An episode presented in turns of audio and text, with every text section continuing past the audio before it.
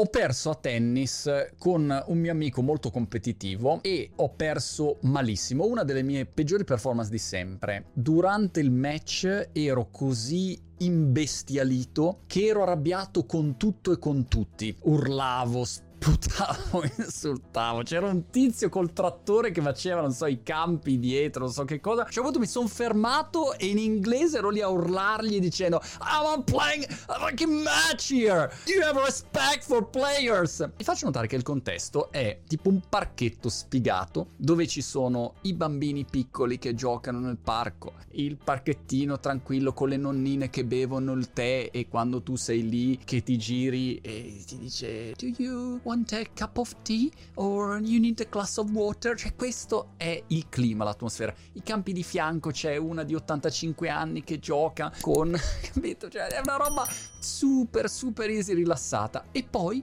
ci sono io che mi imbestialisco e pensi ma questo ha dei seri problemi mentali? Sì ho dei seri problemi mentali quando gioco a tennis. La cosa peggiore è che poi ho finito il match ed ero ancora così incazzato così incazzato. Sono andato in macchina mi sono chiuso dentro ed ero lì damn it damn it ah you did it? Sono tornato a casa ancora più incazzato incrocio la mia dolce metà che mi guarda che cosa è successo? Tutto bene? pensato che cosa è successo? Perso perso tennis 6-3-6-1, proprio so, non so veramente cosa dire, cosa fare. E lei mi guarda, mi conosce, con compassione. Vabbè, dai, dai, la prossima volta andrà meglio. E poi ride tra sé e sé. E io ero ancora più incazzato, lo sono tornato, porca zozza. E mi sono messo lì a guardare un po' di video, a pensare, mi sono seduto un attimo. E adesso cosa faccio? Cosa posso fare adesso per cercare di migliorare? E questo è andato avanti per circa tre ore. Vi faccio notare che in palio non c'è niente, non ci sono soldi, non c'è una medaglietta di latta plastificata, non c'è gloria nel senso un premio del torneo, zero, è un match tra due tizi che si trovano sul parchetto sfigato e alla fine c'è uno che vince e uno che perde. Non ci sono telecamere, non c'è niente, c'è solo il mio Dunning-Kruger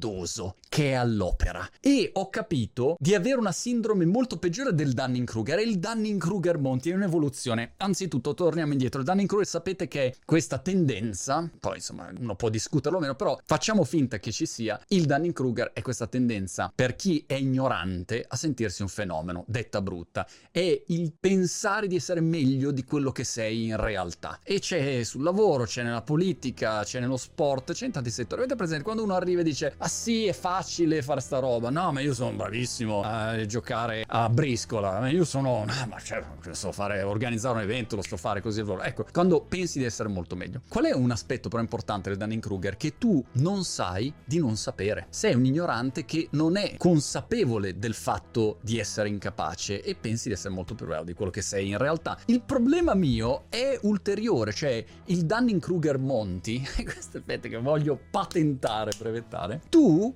sei consapevole del fatto di non essere un fenomeno. Io lo so di non essere un fenomeno, ma se scendo in campo mi scatta qualche cosa dentro e per una trasposizione esorcistica io per alcune ore penso di essere un misto tra Medvedev e Nadal. Poi dopo tre ore dalla fine del match è come se mi risvegliassi e dicessi no no aspetta ma io sono un coglione a giocare a tennis. Ma perché ero così arrabbiato? Boh non lo so. Però nel frattempo mi sono comportato malissimo e ho fatto il peggio del peggio. E allora come si fa a combattere questo Dunning-Kruger? Mi sono segnato alcune regolette, insomma, da utilizzare che magari vi tornano utili quando avete un po' questa tendenza. Magari non sono il solo. Strategia numero uno per cercare di annullare questo Dunning-Kruger Monti è darci tempo. Con il tempo ah, respirare, tu vedi realmente le cose per quello che sono, se non sei completamente rincoglionito. E il secondo fatto collegato è proprio guardare i fatti, cercare di essere molto analitici sui fatti. È strano come a volte ci innamoriamo delle teorie, siamo in grado di fare una ricerca, ad esempio su Google, e pensiamo di essere esperti di quell'argomento. Altro esempio, l'altro giorno non esce l'acqua calda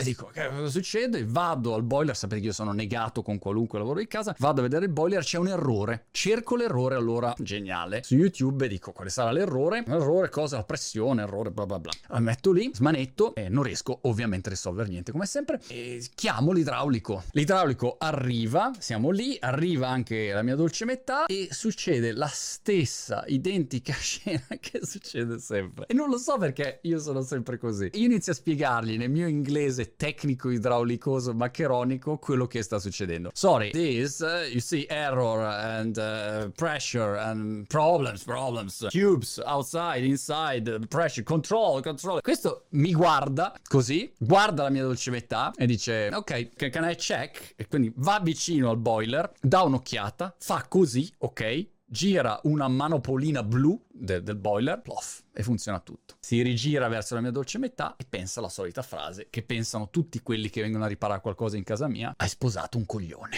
E io ogni volta dico no, non posso averlo fatto, perché almeno stessi zitto e non dicessi tutte le mie teorie. E che è la teoria, siccome ho cercato, penso di aver capito, mettami microfonata. Smetti, stai zitto la prossima volta, non parlare. Terza accortezza è quella di applicare una logica diversa a ogni attività. Un mio problema qual è? Perché a tennis penso di essere un fenomeno e, e ho questo problema psicoanalitico ogni volta? Perché applico una logica che era quella di un giocatore professionista di ping pong 25 anni fa al campo da tennis. Quando entro in campo in automatico io sono quella cosa lì, è la stessa logica. Invece no, sono due cose molto diverse. A ping pong ero più capace, a tennis sono un incapace. Non puoi avere la stessa logica. La... il problema però è che l'immagine nella mia testa è la stessa. È quello che mi frega, l'aspettativa è la stessa. Ho un'aspettativa di risultato che non c'entra minimamente con quello che sono i dati reali. È come dire, se uno è anche un campione olimpico di nuoto, non vuol dire che sia un venditore straordinario. Sono due mestieri completamente diversi, logiche completamente diverse, aspettative completamente diverse. Questo non vuol dire che uno non debba avere ambizione o cercare di migliorare o fare tutte queste robe robe, però devi avere un'aspettativa oggettiva. E poi forse un'ultima accortezza è proprio la definizione che tu dai di te. Io ho un amico che è fuori forma in modo clamoroso e ogni volta dice, eh no, perché io ho un fisico molto fitness, fitness ready, non so che caso di espressione usa. No, cioè è fuori forma, c'ha la panzetta, se fa 5 metri non riesce neanche a respirare, ha una immagine di sé che è rimasta indietro, taggata. Il tag è quello di 20 anni anni fa. E però lui ci crede ancora. Per me è la stessa cosa. Il mio tag è quello di un giocatore professionista pronto a correre 7 ore sul campo.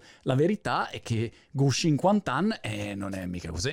Per concludere, un proverbio milanese che la riassume perfettamente questa cosa del Dunning-Kruger effect o del Dunning-Kruger Monti. Il proverbio funziona così, siete pronti? Il Nurant e il Satant. L'intelligente è il sapò, e il saggio è il sa niente, e il pirla è sa tu. L'ignorante sa tanto, l'intelligente sa poco, il saggio non sa niente, il pirla sa sempre tutto.